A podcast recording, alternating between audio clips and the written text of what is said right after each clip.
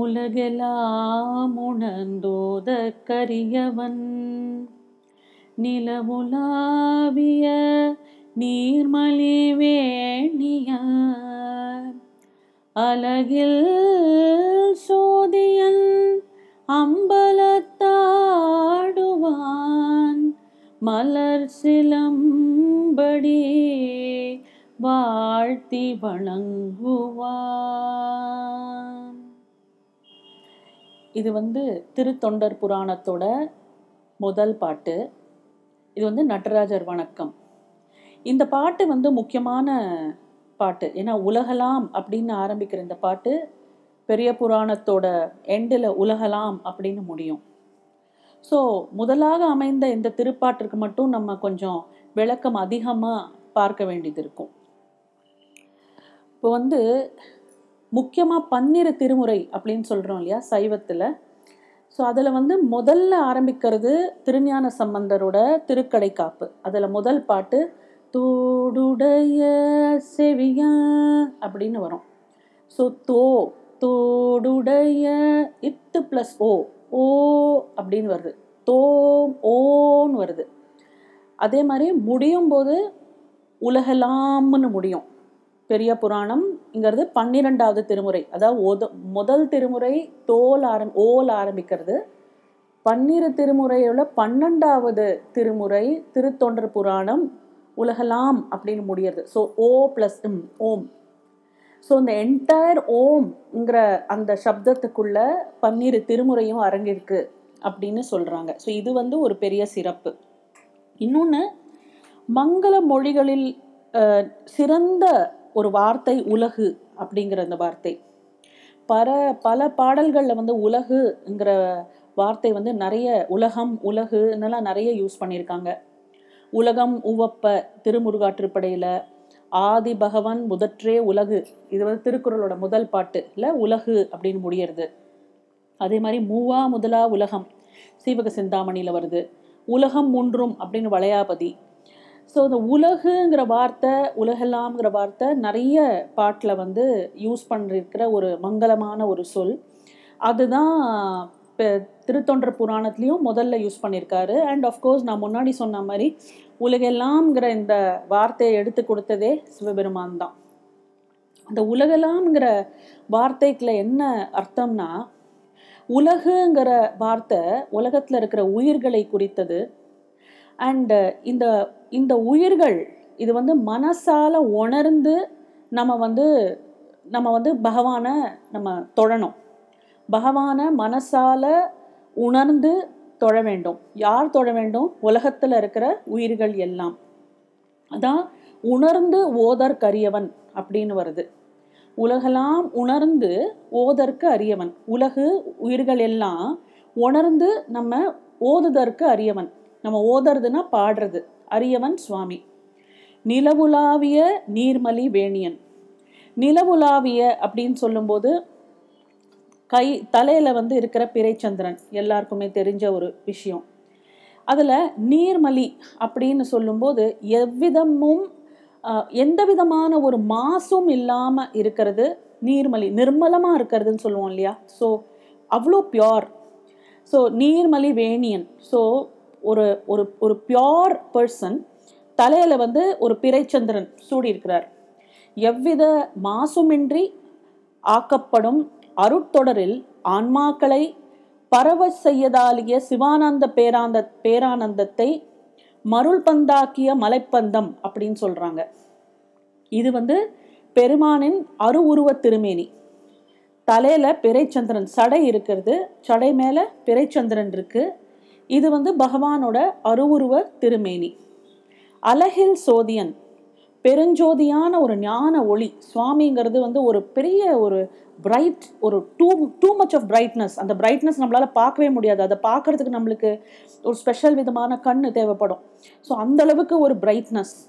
So இது பெருமானின் அருவுருவ திருமேனி. அவனோட திருமேனியிலேருந்து அப்படி ஒரு பெரிய ஜோதி வருது, பெருஞ்சோதி. அது ஒரு ஞான ஒளி. அதான் அலகில் சோதியன். ஏன் இந்த ஜோதி ரொம்ப முக்கியம்னா, சோதி இருந்ததுன்னா இருள் போயிடும். ஸோ இந்த சோதி வந்து இருளை கெடுப்பது. அதனால அலகில் சோதியன் அம்பலத்தாடுவான். அம்பலத்தாடும் போது நடன உருவத்துல இருக்கிற சிவபெருமான நடராஜரை குறிக்கிற ஒரு சொல் இது அம்பலத்தாடும். இது வந்து சொரூப சிவம். அப்போ நம்ம முன்னாடி பார்த்தது அரு உருவம்னா இதுல உருவம் இருக்கு. ஸோ சொரூப சிவமயம் இது அம்பலத்தாடும்ங்கிற இந்த வார்த்தை. மலர் சிலம்படி வாழ்த்தி வணங்குவான். ஸோ சிவபெருமானோட நடராஜர் சொரூபத்தை நீங்கள் மனசில் நினச்சிக்கிட்டிங்கன்னா ஆக்கல், காத்தல், அழித்தல், மறைத்தல், அருளல் இந்த ஐந்து தொழிலும் நடராஜரோட சிலையில் நம்ம வந்து பார்க்க முடியும். ஆக்கல், கிரியேஷன், இது வந்து சிவபெருமான் ஒரு கையில் டமுரு வச்சுருப்பார் இல்லையா, உடுக்கை. உடுக்கை தான் கிரியேஷன். ஏன்னா உலகம் வந்து முதல்ல ஒளியிலேருந்து உண்டானது இல்லையா. ஸோ அதனால் creation is depicted by that drum, அந்த உடுக்கை. காத்தல், அபயஹஸ்தம், கவலைப்படாத நான் இருக்கேன் அப்படின்னு காட்டுற அந்த அபயல் அபயஹஸ்தம்ங்கிறது காத்தல், நான் இருக்கிறேன். அழித்தல்ங்கிறது இன்னொரு கையில் ஒரு அக்னி தீச்சட்டி வச்சிருப்பார், அது வந்து அழித்தல்.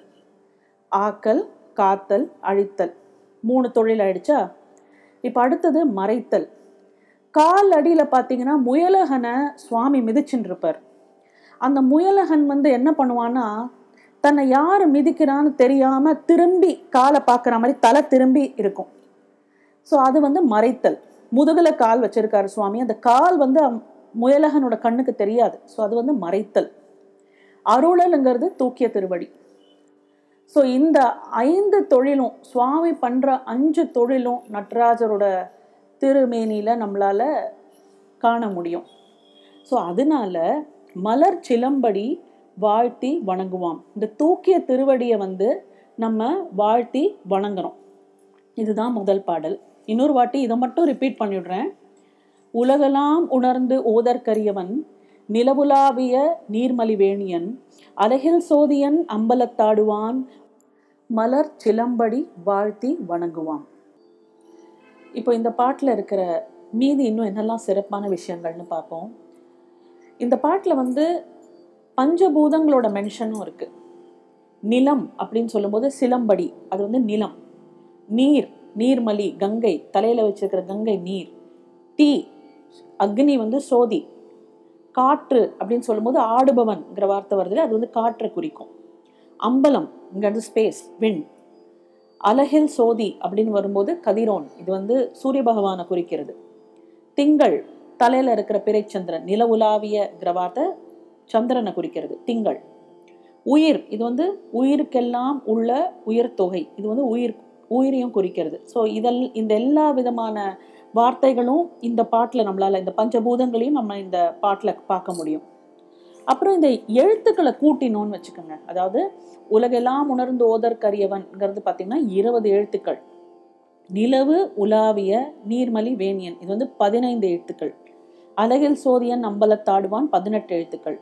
மலர் சிலம்படி வாழ்த்தி வணங்குவான் பத்தொம்போது எழுத்துக்கள். ஸோ இது அத்தனையும் கூட்டினீங்கன்னா உங்களுக்கு எழுபத்தி ரெண்டு எழுத்துக்கள் வரும். இதே பாட்டை வேற மாதிரி பிரித்தோம். அதாவது உலகே லாம் உணர்ந்து தோதர் கரியவன் அப்படின்னு வரணும் பதினாறு எழுத்து. நிலவுலாவிய நீர்மலி வேணியன்னு சொல்லும்போது பதிமூணு எழுத்துக்கள். நகில் சோதிய அம்பலத்தாடுவான்னா பதினாறு எழுத்து வரும். மலர் சிலம்படி வாழ்த்தி வணங்குவான் பதினெட்டு எழுத்து. இது நீங்கள் பிரித்து எழுதி பாருங்கள். அப்படி பிரிக்கும்போது அறுபத்தி மூணு எழுத்துக்கள் வருது. அண்ட் நம்மளுக்கு முன்னாடியே நம்ம பார்த்தோம் மொத்தம் நாயன்மார் அறுபத்தி மூணு பேர், தொகையடியார்கள் ஒரு ஒன்பது பேர், ரெண்டு. ஸோ மொத்தத்தை கூட்டினோன்னா எழுபத்தி ரெண்டு. அதனால தான் நீங்கள் இந்த பாட்டை பிரிக்கும்போது நம்மளுக்கு எழுபத்தி ரெண்டும் அறுபத்தி மூணும் சேர்ந்து வருது. இது வந்து இன்னொரு ஒரு சிறப்பான விஷயம். ரெண்டாவது பாட்டு, ஊனடைந்த உடம்பின் பிறவியே தானடைந்த உறுதியை சாருமால், தேனடைந்த மலர் பொழில் தெல்லையுள், மானடம் செய்வரதர் போன் தாழ் தொழ. போன பாட்டில் வாழ்த்தி வணங்குவாம் அப்படின்னு முடிஞ்சது இல்லையா. ஸோ அந்த வாழ் வாழ்த்தி வணங்குறதுனால என்ன பயன், அதுதான் ரெண்டாவது பாட்டில் சொல்லியிருக்கார் சேக்கிழார். ஊனால் அடைக்கப்பட்டு பெற்றுள்ள உடம்பாகிய இப்பிறப்பு தேன் நிறைந்துள்ள மலர்களால் சூழப்பெற்ற தில்லைப்பதியில் பேரானந்தங்கள் கொண்டு திருநடனம் செய்தருளும் நடராஜ பெருமானின் பொன் போலும் அரிய திருவடிகளை கண்டு வணங்க பெறுமானால் அப்பிறப்பை இன் இங்கு வந்து அடைந்து பெறும் பயனை கொண்டதாம். அதாவது இப்போ நம்ம அப்பர் சுவாமியோட ஃபர்ஸ்ட் பாட்டு, அவரோட ஃபேமஸ் பாட்டு இருக்கு இல்லையா, குனித்த புருவமும் கோவை செவ்வாயின்னு ஆரம்பிக்கிற பாட்டு. அதாவது இனித்த முரணெடுத்த பொற்பாதமும் காணப்பெற்றால் மனித பிறவியும் வேண்டுவதே இந்த மானினத்தை அப்படின்னு சொல்லுவார் சுவாமி. அதாவது இந்த பிறவி எடுத்ததுக்கான பயனை ஒருத்தங்க அடையணும்னா இந்த தூக்கிய திருவடியை வணங்கி ஆனும். அதுதான் இந்த பாட்டில் சொல்றார். ஸோ முதல் திருப்பாட்டில் வாழ்த்தி வணங்குவோம். வணங்குவதால் பயன் என்ன? வணங்குவதால் எடுத்த பிறவி பயனை அடைவோம். இப்போ மனுஷங்களா இருக்கிறவங்க நம்மளுக்கு தான் இந்த பிறவி, இந்த இந்த பர்த் அண்ட் டெத் சைக்கிள், பிறப்பு இறப்பு சக்கரத்திலேருந்து வெளிப்படுறதுக்கான ஒரு வாய்ப்பு தான் இந்த மனித பிறவி. இப்போ வந்து ஒரு புல்லாவோ ஒரு பூண்டாவோ இல்லை வந்து ஒரு பறவையாவோ பாம்பாவையோ பிறந்தோன்னா நம்மளுக்கு வந்து உடனே அப்படி முக்தி கிடைக்காது. நம்ம ஒன்றும் கஜேந்திரனோ இல்லை வந்து சிவபெருமானுக்கு பூஜை செய்த கழுதையோ கிடையாது. அதனால ஒரு மனித பிறவி எடுத்திருக்கோன்னா அது பல பல பல ஜன்மங்களில் பண்ண புண்ணியத்தினால நம்ம இன்னைக்கு மனுஷங்களாக பிறந்திருக்கோம். ஸோ இது ஒரு ஆப்பர்ச்சுனிட்டி. இந்த ஆப்பர்ச்சுனிட்டியை எப்படி யூஸ் பண்ணிக்கணும், திருப்பி பிறக்காமல் இருக்கிறதுக்கு என்ன பண்ணணுங்கிறதுக்கு யூஸ் பண்ணிக்கணும். அது என்னன்னா இந்த தூக்கிய திருவடி. இந்த தூக்கிய திருவடியை நம்ம வணங்கிட்டோம்னா இந்த பிறவி பயன் அடைஞ்சிருவோம். திருப்பி பிறவாமைங்கிற வரம் நம்மளுக்கு கிடைக்கும். இதுதான் ரெண்டாவது பாட்டு. இனி மூணாவது பாடல். இது விநாயகர் வணக்கம். எடுக்கும் மாக்கதை இன் தமிழ் செய்யுளாய், நடக்கும் மென்மை நமக்கருள் செய்திட, தடக்கை ஐந்துடை தாழ் செவி நீழ்மொழி, கடற்கலற்றை கருத்துள் இருத்துவான். இந்த பாட்டில் சேக்கிழார் சுவாமி விநாயகரை வணங்குறாரு. இது மூணுமே கடவுள் வாழ்த்து பாட்டு தான். இந்த பாட்டில் என்ன சுவாமி சொல்கிறாருன்னா, எடுக்கும் மாக்கத்தை இன்தமிழ் செய்யுள்ளாய். இந்த அறுபத்தி மூணு நாயன்மார்களை பற்றி ஒரு பெரிய வரலாறாக நான் எழுத போகிறேன், இன்தமிழ் செய்யுள்ள எழுத போகிறேன். நடக்கும் மென்மை நமக்கு அருள் செய்திட, இது எந்த தடங்களும் இல்லாமல் நான் முடிக்கணும். தடக்கை ஐந்துடைய தாழ் செவி நீள்முடி, அதாவது சுவாமிக்கு அஞ்சு கை இருக்குது, நல்லா மேலே கீழே போயிட்டு வர செவி இருக்குது, ஒரு தும்பிக்கை இருக்குது. ஸோ இந்த மாதிரி ஐம்பெரும் கரங்களும், தாழ்ந்து அசைதல் கூடிய இரு செவியும், நீண்ட பெருங்கையும் உடைய யானை முகத்தோனை அவர் வணங்குறார். எனக்கு வந்து நீங்கா வண்ணம் மனதினால் வணங்கி நான் வந்து மனசுக்குள்ளே நிறுத்துறேன், ஸோ உங்களோட அருள் எனக்கு வேணும் அப்படின்னு சேக்கிழார் சுவாமி வணங்குற பாட்டு மூணாவது பாட்டு. இப்போ விநாயக பெருமானை பார்த்தீங்கன்னா கொம்புள்ள பக்கம் ஒரு பக்கம், இன்னொரு பக்கம் ஒரு கொம்பு ஒடிஞ்சிருக்கும். அதை வந்து விநாயகர் பெருமான் மகாபாரதம் எழுதுறதுக்கு யூஸ் பண்ணியிருக்கார். ஸோ இதில் வந்து சிவசக்தி ஸ்வரூபம் விநாயகர். ஆண் பக்கம், அதாவது உடையாத கொம்பு இருக்கிறது ஆண் பக்கமும், ஒடிந்த கம்பு இருக்க கொம்பு இருக்கிறது பெண் பக்கமும் ஆகும். ஸோ விநாயக பெருமான் சிவசக்தி ஸ்வரூபம். அதனால் சேக்கிழார் சுவாமி விநாயக பெருமானை வணங்கி இந்த பெரிய புராணத்தை ஆரம்பிக்கிறார். இன்னொன்று என்னென்னா, இதோட ஹிஸ்ட்ரியில் நான் சொன்ன மாதிரி அனபாய சோழன் வந்து சீவக சிந்தாமணியை படிச்சுட்டு இருந்தார். சமண மன மதத்தில் வந்து அவருக்கு ஈடுபாட்டு இருந்தது. ஸோ சேக்கிழார் சுவாமி என்ன சொல்கிறாருன்னா, நீங்கள் படிக்கிற இந்த சமண மதம் சீவக சிந்தாமணியோட அந்த கதைகள்லாம் வந்து பெருங்கதை, பட் நான் சொல்ல போற இந்த நாயன்மார்களோட கதை வந்து மா கதை, அதாவது ஒரு அனாதியான ஒரு புராணமான கதை அப்படின்னு சொல்றார். ஸோ இது ஒரு சிறப்பு. நாலாவது பாட்டு இது வந்து திருக்கூட்ட புகழ்ச்சி. மதிவளர் சடைமுடி மன்றுளாரை முன் துதி செய்யும் நாயன்மார் தூய சொல் மலர் பொதிநலர் நுகர்தரும் புனிதர் பேரவை விதிமுறை உலகினில் விளங்கி வெல்கவே. இந்த பாட்டில் சேக்கிழார் என்ன சொல்றாருன்னா, மதிவளர் சடைமுடி மன்றுளாரை முன் பிறைச்சந்திரன் வளர்ந்து கொண்டே இருக்கு சுவாமியோட தலையில. அந்த மாதிரி வளரும் நிலை கொண்ட பிறைச்சந்திரன் சடைமுடியில் கொண்ட சிற்றம்பலத்தர் அவரை அந்நாளும் தொட்டு போற்றி தொடர நாயன் திரு நாயன்மார்கள் ஸோ துதிசையும் நாயன்மார் அவங்கள வந்து தூய சொல் மலர், அதாவது அவங்களோட பேச்சு பாட்டு இதெல்லாம் எப்படி இருக்குன்னா மலர் மலர்ல ஒரு நிறைய தேன் நிறைஞ்ச ஒரு மலர் மாதிரி இருக்கு. தூய்மையான திருப்பெ திருப்பெயர்கள் கொண்டவர்கள் அவங்க வந்து மலர்களில் நிறைந்து நிற்கும் சுவை தேனை எப்படி வந்து ஒரு வண்டு எப்படி உண்டுதோ அந்த மாதிரி அந்த தேனை உண்டு வர்றதுக்காக சாப்பிட்றதுக்காக அந்த பேரவையில நிறைய பேர் உட்கார்ந்துருக்காங்க. அண்ட் அவங்களோட மனசெல்லாம் எப்படி இருக்கு, ஒரு தூய்மையான மனசு. ஸோ அந்த தூய்மையான மனசு இருக்கிறவங்க அந்த தேனை உறிஞ்சுறதுக்காக உட்கார்ந்துருக்காங்க. இவங்க முன்னாடி நான் சொல்ல போற இந்த திருத்தொண்டர் புராணம் இறைவனால் விதிக்கப்பட்டிருக்கும் முறைப்படி இவ்வுலகில் கண்ணொளி வீசி வெற்றி கொண்டிருக்க கடவதாக அப்படின்னு வாழ்த்துறார் சேக்கிழார். ஐந்தாவது பாடல் அவையடக்கம். இதுதான் இதை குறிக்கிற பாட்டு. அளவு இல்லாத பெருமையராகிய அளவு இல்லா அடியார் புகழ் கூறுகேன் அளவு கூட உரைப்பு அரிது ஆயினும் அளவு இல்லாசை துறப்ப அறைகுவேன். இதில் என்ன சொல்றாருன்னா அவரோட ஹியூமிலிட்டி, சேக்கிழாரோட ஹியூமிலிட்டி இந்த பாட்டில் தெரியறது. அளவில்லாத பெருமையர் ஆகிய இந்த திருத்தொண்டர்கள், இந்த அறுபத்தி மூணு நாயன்மார்களோட அவரோட பெருமைங்கிறது வந்து சொல்லால் அடங்க முடியாத ஒரு பெருமைக்குரியவர்கள் இவர்கள். ஸோ இவரை பற்றி நான் பாடுறதுக்காக ஒரு அட்டெம்ப் பண்ணுறேன்.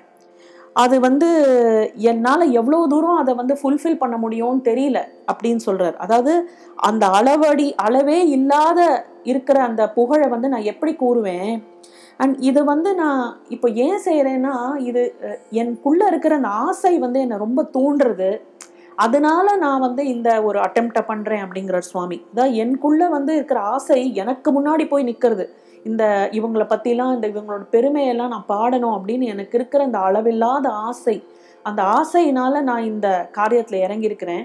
பட் இதை நான் எப்படி சொல்லுவேன், இந்த அளவுக்கு எனக்கு திறமை இருக்கா, இதா என்னால் முடியுமா அப்படின்னு அவர் மனசில் நினைக்கிறார். ஏன்னா அடியார்களை பற்றி பாடுறது ஆண்டவனை பற்றி பாடுறதுக்கு சமானம். அண்ட் ஆறா அமுதே அளவில்லா பெம்மானே, இப்போ சுவாமியை பற்றி சொல்லும்போது இதுக்கு ஒரு அளவே இல்லாது ஆறா அமுதே அளவில்லா பெம்மானேன்னு மாணிக்கவாசகர் சொல்கிறார். ஸோ இந்த அளவில்லா அளவில்லா சொல்ல முடியாத ஒரு விஷயத்தை நான் எடுத்து சொல்கிறேன். இதுக்கு வந்து எனக்கு திறமை இருக்கா இல்லையான்னு எனக்கு தெரியல, பட் எனக்குள்ளே இருக்கிற ஆசை என்னை தூண்டுறது அப்படின்னு சொல்கிற பாட்டு. ஆறாவது பாட்டு இதுவும் அவையடக்கம், இதை பற்றி தான், அதாவது அவரோட ஹியூமிலிட்டியை பற்றி சொல்கிற பாட்டு. தெரிவரும் பெருமையை திருத்தொண்டர் தம் பொருவரும் சீர் புகழல் உற்றேன் முற்ற பெருகு தன் கடல் உற்ற உன் பெருநசை ஒரு சுணங்கனை ஓக்கும் தகைமையே. இந்த பாட்டில் சேக்கிழார் என்ன சொல்கிறாருன்னா இந்த திருத்தொண்டர்களோட பெருமைகளை நான் சொல்லி எழுதணும் அப்படின்னுங்கிற காரியத்தில் இறங்கியிருக்கேன். இது எந்த மாதிரி ஒரு காரியம்னா, ஒரு பெரிய கடல் இருக்குது, அந்த கடலை வந்து ஒரு நாய் நினச்சிதான் நான் வந்து அப்படியே உறிஞ்சி மொத்தத்தையும் குடிச்சிடலாம் அப்படின்னு நான் செய்கிற இந்த செயல் இந்த நாய் செய்கிற செயலுக்கு சமம் அப்படின்னு சொல்கிறார். நிறைய அடியார்கள் தன்னை வந்து நாய் அப்படின்னு சொல்கிறார். இது வந்து நம்ம திருவாசகத்திலையும் பார்ப்போம். சிவபுராணத்தில் வர பாட்டு, நாயில் கடையாய் கிடைந்த அடியேற்கு தாயில் சிறந்த தயாவான தத்துவனே அப்படின்னு மாணிக்கவாசக பெருமான் சொல்வார். ஸோ தன்னை வந்து தாழ்த்திக்கிறது. நாய், நான் ஒரு ஒரு நாய், நான் ஒரு கேவலமான ஒரு பிராணி. ஸோ இந்த நாய், நான் நாயாக இருக்கேன், நீ தாயாக இருக்க. தாய்ங்கிறது உலகத்திலே ஒரு சிறந்த ஒரு ஆத்மா தாய். ஸோ நான் நாயாக இருக்கிறேன், நீ தாயாக வந்து என்னை ரட்சிக்கிற. ஸோ அதே மாதிரி இங்கே என்ன சொல்கிறாருன்னா ஒரு நாய் வந்து இருக்கிற எல்லா கடல் தண்ணியும் உறிஞ்சு குடிச்சிடலாம் அப்படிங்கிற ஒரு காரியத்தில் இறங்குற மாதிரி நான் வந்து இந்த திருத்தொண்டர்களோட பெருமையை பற்றி பேசுறது இது அதுக்கு ஒப்பாகும் அப்படின்னு சேக்கிழார் சொல்கிறார். செப்பல் உரை பொருளின் சிறப்பினால் அப்பொருட்கு உரை யாவரும் கொள்வரால் இப்பொருட்கு என்னுரை சிறிது ஆயினும் மெய்ப்பொருட்கு உரையார் கொள்வர் மென்மையால். இந்த பாட்டில் சுவாமி என்ன சொல்றாருன்னா, ஒரு சொ ஒரு பொருளை பற்றி நம்ம சொல்லும்போது அதற்கு அந்த பொருளை விளக்கிறதுக்கு நம்ம பயன்படுத்துகிற சொல் அது வந்து பொருளை விட சின்னது தான். புற பொருள் அளவுக்கு சொல்லுக்கு சிறப்பு கிடையாது. அதனால என்னோட இந்த பெரிய பொருள் இருக்கிற இந்த விஷயத்தை நான் சொல்லும்போது இதற்கு நான் யூஸ் பண்ணுற சொல்கள் வந்து சிறுமையாக இருந்தாலும் அதை பெரிய மனசு படைச்சவங்க அதோட பொருளை புரிஞ்சுக்கிட்டு இந்த சொல்லோட சிறுமையை வந்து இக்னோர் பண்ணணும் அப்படின்னு சொல்றார். இக்னோர் பண்ணுவாங்க அப்படின்னு சொல்றார். இதான் நான் சிம்பிளிஸ்டிக்கா சொல்ற ஒரு மீனிங். மேய இவ்வுரை கொண்டு விரும்புமா சேயவன் திருப்பேரம் பலம் செய்ய தூய பொன்னணி சோழன் நீடூழிப்பார் ஆய சீரணபாயன் அரசவை. இந்த பாட்டில் சேக்கிழார் சுவாமி அனபாய சோழனை பற்றி ரொம்ப புகழ்ந்து பேசுகிறார்.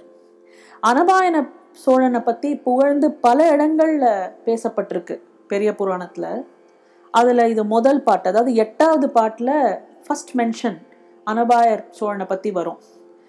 பொன்வண்ணம் எவ்வண்ணம் அவ்வண்ணம் இந்த மாதிரி மேனி பொலிந்து விளங்கும் நடராஜ பெருமானது பேரம்பலமாகிய சபையை அனபாய சோழன் இன்னும் இன்னும் இம்ப்ரூவைஸ் பண்ணிட்டார், இன்னும் இன்னும் அழகுபடுத்தினார். ஸோ இந்த மாதிரி திருப்பெயர் கொண்டு இந்த பூமியில் இந்த உலகலாம் அப்படின்னு சொல்லி ஆரம்பித்த இந்த திருத்தொண்டர் புராணம் யாரால் வந்ததுன்னா அனபாய சோழனால் தான் வந்தது. ஸோ இது வந்து இந்த உலகத்தில் போற்றி நிற்கும். எல்லாரும் இந்த திருத்தொண்டர் பு புராணத்தை காலத்துக்கும் போற்றி வாழ்த்துவாங்க. இது எதனால வந்ததுன்னா அனபாழ சோழனால வந்தது அப்படின்னு இந்த பாட்டில் அனபாழ சோழனுக்கு சேக்கிழார் சுவாமி கிரெடிட் கொடுக்கிறார். அருளின் நீர்மை திருத்தொண்டு அறிவரும் தெருளில் நீரது செப்புதற்கு ஆம் எனின் வெருளில் மெய்மொழி வானிழல் கூறிய பொருளின்னாகும் என புகவாமன்றே. அருள் நிறைந்த இது திருத்தொண்டர் புராணம். இதோட இயல்பு எப்படி இருக்குன்னா, சிற்றுணர்வால் அறிவதற்கும் அரிய அருள்தன்மை கொண்டுள்ளது. அதனால இதை நம்ம எப்படி சொல்லணும்னா, இறைவன் கூறிய பொருள் உரையினால் எப்படி இறைவன் சொல்ல சொல்லியிருக்கிறாரோ அந்த முறையில் சொல்லுவோம் அப்படின்னு சேக்கிழார் சொல்றார். அடுத்தது இந்த பாட்டில் சேக்கிழார் நூறு பேரை சொல்ல போறார். இங்கு இதன் நாமம் கூறின் இவ்வுலகத்து முன்னாள் தங்கு இருள் இரண்டில் மாக்கள் சிந்தையுள் சார்ந்து நின்ற பொங்கிய இருளை ஏனை புற இருள் போக்குகின்ற செங்கதிரவன் போல் நீக்கும் திருத்தொண்டர் புராணம் என்பார். அதாவது அஞ்ஞானமும் ஆணவமும் கொண்டவர் மக்கள் அல்லர் மாக்களே. மாக்களை மக்களாக்குவதற்கு இந்நூல் என தெளிக. இந்த பாட்டில் திருத்தொண்டர் புராணம் அப்படிங்கிற பேரு சுவாமி சொல்லிட்டார். இதில் என்ன சொல்கிறார்னா, சிற்றம்பல சன்னிதானமாகிய இந்த புனிதமான இடத்துல இப்புராணத்துக்கான திருப்பேரை நான் சொல்கிறேன். இது எப்படி இருக்குன்னா, மனசில் இருக்கிற இருளை எப்படி வந்து ஒரு ஒரு இருளை எப்படி கதிரவன் போக்குகிறாரோ அந்த மாதிரி மனசில் இருக்கிற இருளுக்கு காரணம் அஞ்ஞானமும் ஆணவமும். அந்த ஆணவமும் அந்த அஞ்ஞானமும் எப்படி இந்த இருள் கதிரவனோட ஒளி வந்தால் எப்படி இது அகன்று போகுமோ அந்த மாதிரி இது மனசில் இருக்கிற இருளை போக்குகின்ற திருத்தொண்டர் புராணம் ஆகும் அப்படின்னு இந்த பாட்டில் இந்த புராணத்துக்கான பேரை சுவாமி சொல்கிறார்.